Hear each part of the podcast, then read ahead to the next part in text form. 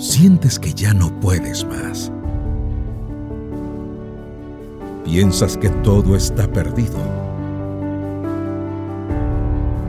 Nunca olvides que hay un mejor mañana para ti.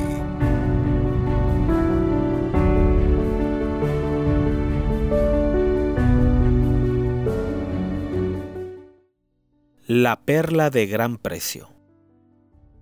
En 1628 un grupo de buzos persas encontró la perla de Asia. Pesa 600 quilates y tiene la forma de una gota. Es la perla natural más grande que existe.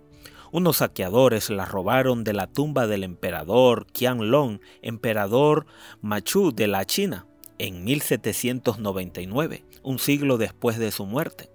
El paradero de la perla fue un misterio hasta que apareció 18 años más tarde en Hong Kong, usada como garantía por un cuantioso préstamo que jamás fue devuelto.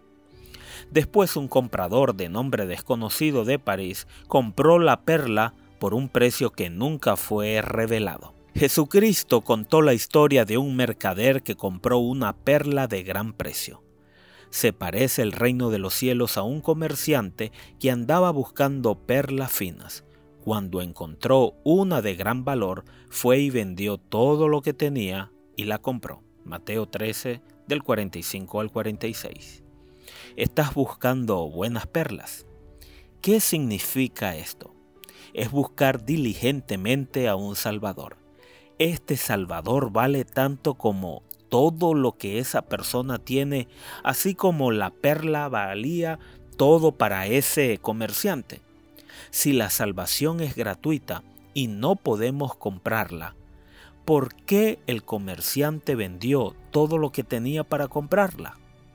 Porque lo que poseemos a menudo nos posee a nosotros, porque las posesiones pueden controlar nuestra vida, algo que solamente Dios debiera ser con la nuestra. La salvación cuesta todo lo que tenemos, pero su valor es inestimable.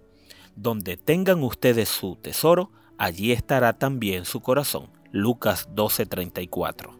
Ya vendiste todo lo que tienes. Ya compraste la perla de gran precio. No dudes un solo instante.